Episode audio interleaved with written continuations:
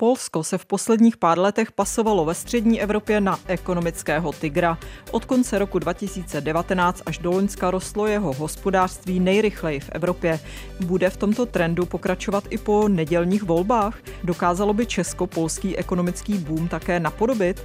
Naším hostem bude ekonom Krištof Děběc z Centra pro východní studia ve Varšavě. Příjemný poslech přeje Jana Klímová. Peníze a vliv.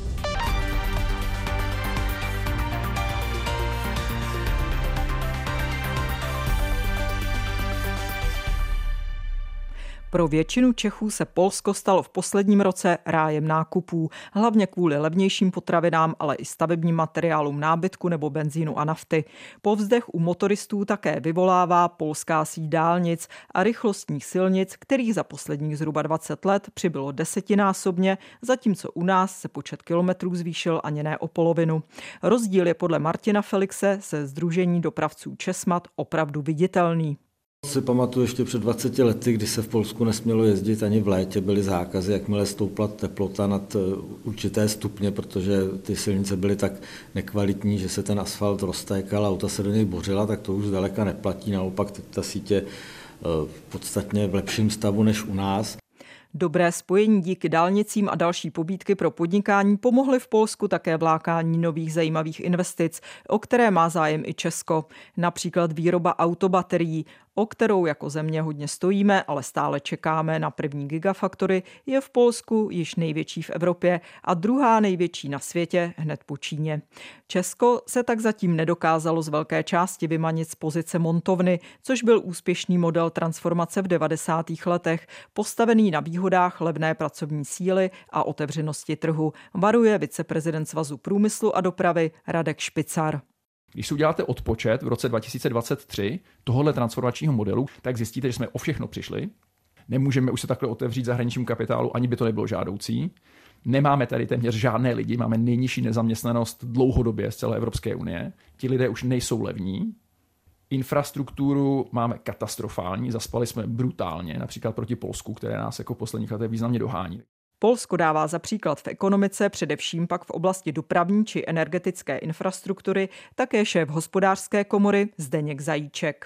Podívejte se do Polska, co se udělalo za posledních deset let. Proč u nás to trvá tak dlouho a všude jinde kolem nás se staví. A vědí moc dobře, proč staví tak rychle, protože bez takové páteřní infrastruktury se prostě hospodářství a fungování společnosti nedá zajistit ale jde třeba také o byty, které se dají v Polsku postavit rychleji a levněji, jak nedávno upozornil šéf Svazu průmyslu a dopravy Jan Rafaj.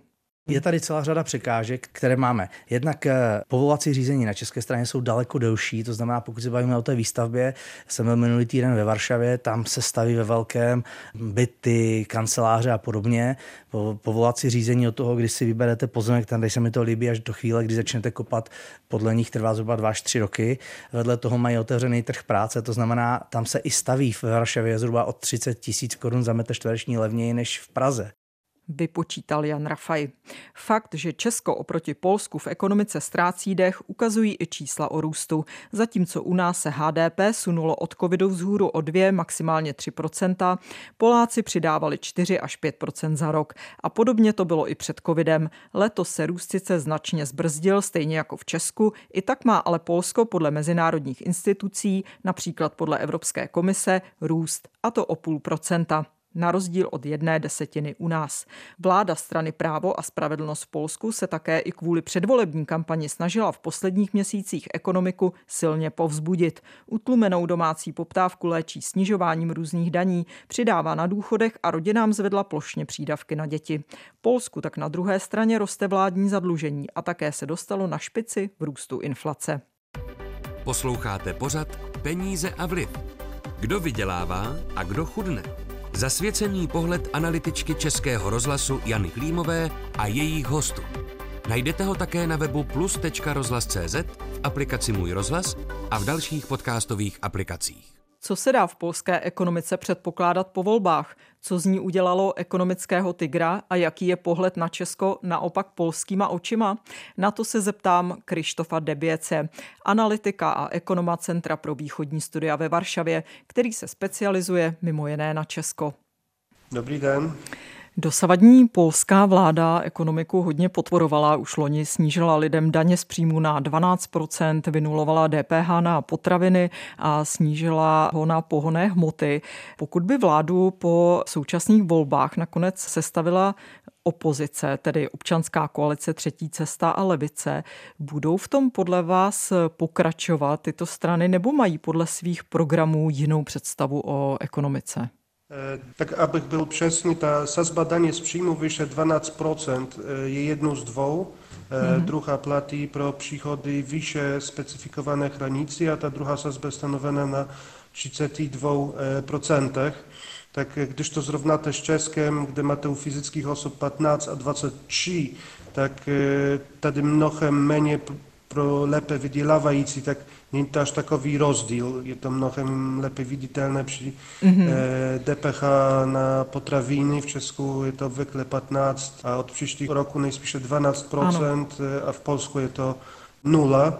Budou tychle pobitki pokračovat po volbách. No, Můžu předpokládat, že spíše ano, minimálně pokud máme věřit e, příslibům v programech stran.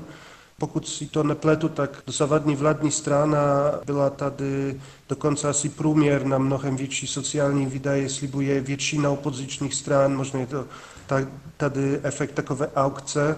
Podle jednego z výpočtů nejvíce slibuje koalice levicových stran, asi dvojnásobek při slibu vládní strany. Ta A levice... o jaké sociální e, výdaje se jedná, jen pro zajímavost? E, tady jde především o nějakou e, pomoc lidem v hypotékách. Je to zajímavé, že zvětšení těch rodinných dávek, které byly u začátku jedním z základů politických úspěchů současné vlády, ještě současné vlády, tak e, jejich zvětšení to byl e, návrh opozičních liberálů dokonce. Ale myslím, že většina politických stran mm, se shoduje na tom, že, že například ta nulová sazba DPH na potraviny je něco, co je potřebné. Je to, potraviny jsou opravdu základem nákupu lidí, jejich podíl je větší u chudších lidí a tak Snižovanie ich cen je taki nastrojem wyrównywania możliwości, zvlášť důležité v čase hospodářské e, potíží, včetně vysoké inflace. Kromě těch e, sociálních dávek nebo cen potravin, když bychom se podívali ještě na takový širší pohled, třeba pokud jde o podmínky pro podnikání nebo pro zahraniční investory, vidíte tam třeba možnost nějaké změny v tom přístupu, pokud by se změnila vláda nebo naopak by zůstala vláda PIS? Asi ne. Já myslím, že je, je tady hodně, hodně řečí v Česku o tom, že Česko se stala montovna, chceme být moskovnou a tak Přesně dále. Tak. V Polsku ta debata o, o tom, že jsme v pasti středních příjmů, je tady eh, v poslední mm, desetiletí asi v tím eh, hlavním proudu politické debaty či, či ekonomické debaty a na tom asi není nikdo, kdo by to nějak spochybňoval. Není to eh, podle vás eh, ale trochu nebezpečné, že protože Polsko financuje ty státní výdaje také hodně na dluh. Loni byl schodek státního rozpočtu vůči HDP v Polsku 3,6% a podobně jako v Česku, ale zatímco Česko zatáhlo za brzdu, tak Polsko naopak zrychlilo a rozpočet na příští rok už počítá se schodkem 4,5% HDP. Jde jen o to, že byly volby, nebo si myslíte, že Polsko bude muset třeba zabrzdit i proto, že mu roste velkým tempem inflace? Ty hlavní dluhové statistiky jsou dvě. Jedno je ten schodek rozpočtu nebo ano. přebytek rozpočtu a druhé je veřejný dluh. Tak polská ústava stanoví limit pro veřejný dluh eh, na 60% HDP a to tak bylo vždycky dodržováno ten dluh se blíží 50%, přičemž průměr EU je aktuálně vyše 80%. Jak Polsko, tak Česká republika jsou tady mezi eh, nejlepší deseti zemí EU, dokonce Německo, které je tradičně spojené se zdravými financemi, to maastrichtské kritérium konvergence eh, nesplňuje asi 70 dluhu, hmm. zatímco její západní soused Francie 110 E, na druhé straně druhé nejlepší je například Bulharsko na asi 20%, který je nejchudší země EU a možná i potřebuje nějaké smysluplné zvětšení tohto dluhu a investic, které e, zrychlí rozvoj. Hmm. Mm, na druhé straně, pokud jde o 4,5 HDP, které jste zmínila, tak jde o tzv. dluh sektora veřejných financí v rozpočtu na rok 2024. Všechny takové ekonomické nezrovnalosti samozřejmě nejsou dobré, zvětšují například cenu národních obligací, je ale třeba říct, že jak Polsko, tak Česká republika s těmi 3,5 současného schodku statního rozpočtu byli v EU přesně na průměru, mnohem lepší než Itálie či Francie. Hmm. E, možná prostě e, také čas je poněkud e, výjimečný. Měli jsme covid, rekordní inflace, je tady válka v sousedním státu Polska, což, což nás nutí k větším obranným výdajům a je to všechno nějak třeba vzít v potaz. Jde tady ale nejen o tom, abychom měli co nejnižší schodek, eh, nejlépe přibytek, ale bychom ty prostředky smysluplně využili. Jde jak o rozvojové výdaje, tak o hmm. splnění roli státu, který tak myslím, by se měl starat o ty nejslabší eh, v mimořádných situacích. Rozumím. Čili eh, to zvyšování dluhu, ať už eh, veřejných financí nebo státu, vlastně není takové téma v Polsku jako u nás. Přesně tak. Dokonce my to sledujeme nějak s takovým my, my jsme prostě překvapení tou reakcí Česka. V Polsku vedeme kulturné etické války a tak dále ale, ale to u nás nedokážeme pochopit, že ty spory v Česku jsou nějak kolo otázek, kde Česko je mezi, dokonce mezi nejlepší v Evropské unii. Ten, ten hmm. evropský kontext, myslím, je tady e, velmi důležitý. Peníze a vliv. Já se vrátím k tomu, co jsme už eh, před chvilinkou nakousli. Když se podíváte na polskou a českou ekonomiku v posledních letech, tak Polsko dokázalo přitáhnout velké hráče se svými investicemi. Třeba novou továrnu na čipy tam postavil Intel. Přišlo i mnoho firm právě z automobilového průmyslu, z oboru IT a sdílených služeb. Co je podle vás jako znalce Česka u nás horší? Proč nám to tolik nejde?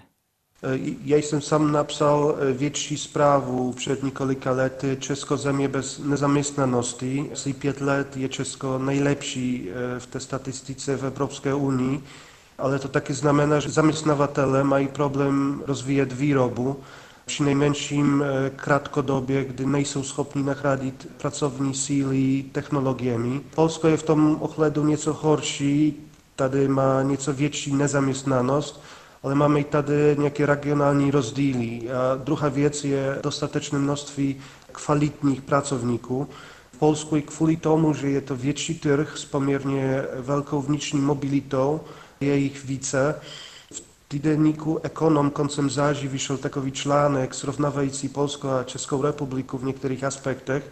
A tam šéf české firmy Accolade, která provozuje v Polsku téměř tři desítky industriálních a logistických parků, tak e, zdůrazňoval, že ročně v Polsku absolvuje na 80 tisíc inženýrů, čím se Polsko vyrovnává dokonce i Německu. To je samozřejmě velkou pobídkou pro společnosti s vysokou přidanou hodnotou. Rozumím. Mm-hmm. Polsko je větší trh mnohem, ale nepřispívá k tomu třeba i větší otevřenost Polska vůči zahraničním pracovníkům, protože Češi třeba nadávají, že u nás dostat povolení pro nějakého zahraničního ajťáka třeba z Indie trvá nejméně rok, zatímco v Polsku eh, údajně maximálně tři měsíce. Tak eh, je i toto důvod, proč Polsko nás předbíhá? Ano, potvrzuje to i české firmy, které působí na polském trhu a já osobně neslyšel jsem o nějakých větších problémech firm ty zaměstnanci zehnat. Samozřejmostí, že v realitě nízké nezaměstnanosti, která je i v Polsku, Ti pracovníci musí přijít ze zahraničí a pokud chcete udržet přijatelnou cenu výrobku, tak musíte někde šetřit. Mm-hmm. Hodně investic přišlo v posledních letech u vás také do automobilového průmyslu. V Polsku je už i několik gigafaktory na baterie pro elektromobily. V Česku zatím na takovou investici stále čekáme. V čem jsou podle vás podmínky v této oblasti v Polsku lepší? Dává vláda třeba investorům nějaké významnější pobídky nebo daňové úlevy třeba oproti Česku? No, ja, ja bych neřekl, že tady hlavní problém je ve finanční rovině. Pokud mm-hmm. vím, tak ty finanční pobytky jsou srovnatelné. Často je, jde ale o specifické lokality, spolupráci s místní samozprávou, která v Polsku má větší kompetence, dostupnost kvalifikovaných pracovníků v dané lokalitě. Není ale náhoda, myslím, že ty největší investice v automobilovém průmyslu v posledních letech v Polsku jsou e, v té jihozápadní části Polska, tak poblíž Aha, a... mezinárodních automobilových řetězců a také blízko hranicy s Českou republikou, kde také často kooperují a obchodují. Před několika dní byla například zveřejněna informace o investicí joint venture belgické firmy Unicor a PowerCo ze skupiny Volkswagen v městě Nysa, skoro přesně na polsko-české hranici. Ano, to tady největší... způsobilo, mhm. způsobilo hmm. obavy v Česku, že přijdeme o Gigafactory od Volkswagenu eh, v Líních úplně. To, to, to vím taky. V Polsku ta největší vůbec investice v oblasti elektromobility byla realizována korejským koncernem LG u Vratislavy které teď výrazně rozšiřuje svůj závod na výrobu baterií do elektrických vozidel. Jen pro zajímavost dám takovou statistiku. V roce 2022 investice v oblasti elektromobility zprostředkované Polskou agenturou investice obchodu, což je takový protějšek jak Czech Trade, tak Czech Investu, byly na úrovni 1,4 miliardy eur, tady 38% všech investic zprostředkovaných touto agenturou v daném období. Tak ta koncentrace na elektromobilitě je, je prostě tady vidět. Hmm. Čili eh, je to podle vás dané spíš než nějakými finančními pobídkami, prostě dostatečnou infrastrukturou, dostatkem pracovníků? Tady i dobrou spoluprácou ze strany místní samozprávy, které mají větší finanční příchody z těch investic než v Česku. Tak jsou střícnější vlastně k těm investicím. Ano, ano, ano. Hmm. ano. Zeptám se ještě eh, na výstavbu dálnic v Polsku. To je oblíbené téma v Česku, kdy podnikatelé upozorňují na to, že nás Polsko trumflo výrazně ve výstavbě této eh, dopravní infrastruktury, což prostě objektivně tak je. Jde to povolování takových staveb skutečně v Polsku rychleji než v Česku? Čím to je, nebo jak se na to díváte, když srovnáváte naše země? Mhm. Já bych řekl, že na e, začátku byl v Polsku takové přesvědčení, že rozvoj země závisí na stavu jejich infrastruktury a ten stav infrastruktury byl opravdu kriticky zlý. Tak proběhlo období vytvoření právního rámce, který umožňuje bezproblémovou realizaci projektu od transparentního výběrového řízení přes proces získávání environmentálních povolení až po e, samotnou výstavbu. A klíčová je v této souvislosti otevřenost a účinná koordinace ze strany úředníků, ale taky strategický zájem státu. Významnou změnou byl tzv. speciální silniční zákon, který zavedl eh, zjednodušený postup eh, realizace silniční investic. Nedebatuje se v Polsku třeba ale i o možné odvrácené straně toho rychlého postupu nebyly třeba omezená některá práva lidí nebo nějakých skupin korigovat třeba negativní dopady těch staveb? Obzvlášť ta otázka vyvlastňování pozemku byla vždy citlivým tématem. Zdá se, že se podařilo vytvořit nějaký fungující mechanismus. Čím dál těch zkušeností firmy měly více, tak učili se také předcházet možným překážkám v jednotlivých eh, fázích investičního procesu. A tak se ty společnosti naučily připravovat investice také s ohledem na environmentální aspekty, tak aby eh, minimalizovali možnost obstrukcí. Taková diskuse se vůbec v Polsku nevede. Mm, lidé jsou prostě spokojeni, že ty dálnice jsou a je vidět ten, ten pokrok prakticky v každém regionu i v těch periferních oblastech Polska, mm. které se, se opravdu rozvíjí. Eh, velkým tématem u nás poslední rok byly také ceny elektřiny, které vylétly do rekordních výšek. Polsko mělo určitou výhodu relativně levné elektřiny, kterou vyrábí převážně z uhlí. Stát také podporoval tuhle oblast. Teď ale vidíme, že Polsko se snaží postavit první jaderné elektrárny. Staví se také terminály pro dovoz kapalněného zemního plynu LNG. Debatuje se v Polsku o tom, eh, jestli vaše země třeba nepřijde kvůli útlumu uhlí na základě Green Dealu a vůbec dohody v EU o tu levnou elektřinu. Nehrozí to? Tak ja bych spíše řekl, že to uhlí hraje pořád svou roli v polském energetickém mixu spíše kvůli bezpečnostním předpokladám. Je to prostě surovina, kterou e, ve velké míře pořád máme u sebe, ale i na druhou stranu kvůli času, který je třeba na přechod celého energetického systému země, nízké místní zdroje.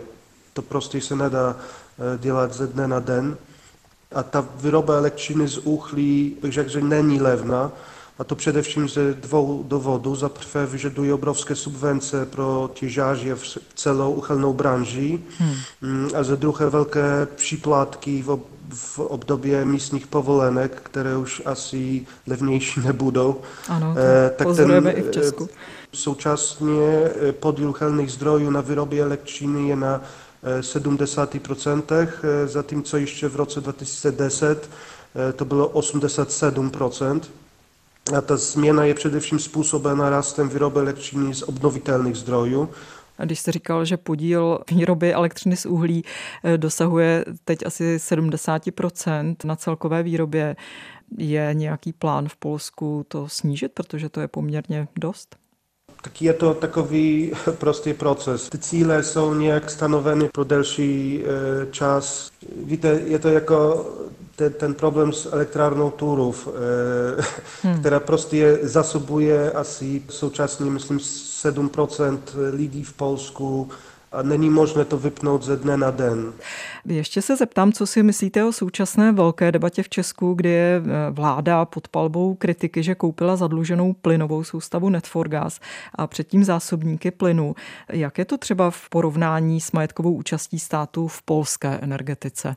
Já ten celý proces aktivizací eh, státu v energetice vnímám jako eh, důsledek svého druhu vystřízlivění po období, kdy Česká republika napříč, napříč politickým spektrem podporovala plynovod Nord Stream 2 mm. a teď, teď už si plně uvědomuje, že pro Rusko byla to taky geopolitická zbraň Možná je to i otázka většího sebevědomí, že je možné ovlivňovat dění a nejste odsouzený na rozhodnutí velkých, do kterých musíte se přizpůsobit. A je v mhm. Polsku v energetice běžná účast státu jako vlastníka? Ano, ano. Pokud jde o majetkovou účast státu v polské energetice, tak eh, všechny nejdůležitější společnosti jsou vlastněny státem. Ta největší společnost je PGE, kde stát má 60 procentní podíl. Je to skupina asi nejbližší českému Česu. Polský protějšek Netforgazu Gas System je plně kontrolovan státem. Eh, Orlen je vlastněn státem v 50%. Od začátku, myslím, ten předpoklad byl, že stát chce si nechat eh, kontrolu nad eh, společnostmi v energetice a tak ta privatizace byla obvykle částečná. Když se zmínil PKN Orlen, tak ten v Tuzemsku vlastní rafinérie a společnost Unipetrol. Tady náš pan ministr financí Zbyněk Staňura nedávno zmínil, že kdyby je Orlen chtěl Unipetrol prodat, takže by stát měl zájem. Myslíte si, že je reálné, že by se třeba polská vláda, ať už jakákoliv, vzdala některých svých investic v Česku, typu jako jsou třeba rafinérie? Já bych asi nepředpokládal, že by mělo pro Orlen smysl ty aktiva prodávat. Koncern spíše regionálně expanduje. Hmm. Vykoupil stanice na Slovensku, v Maďarsku či Rakousku. Tak to vypadá, že mu to nějak, že mu se to strategicky chodí. Pokud jde o ty obavy, tak já bych zdůraznil několik věcí. Tak za prvé, české rafinérie skupiny Orlen jsou zasobovány jinak než ty polské. Za druhé Polsko a Česká republika jsou spojenci v EU a NATO, tak je to úplně něco jiného než polské obavy spojené s Ruskem. Za třetí Orlen uvažuje čím dál více v regionální dimenzi, a tak se snaží všude, kde působí, být dobře vnímán.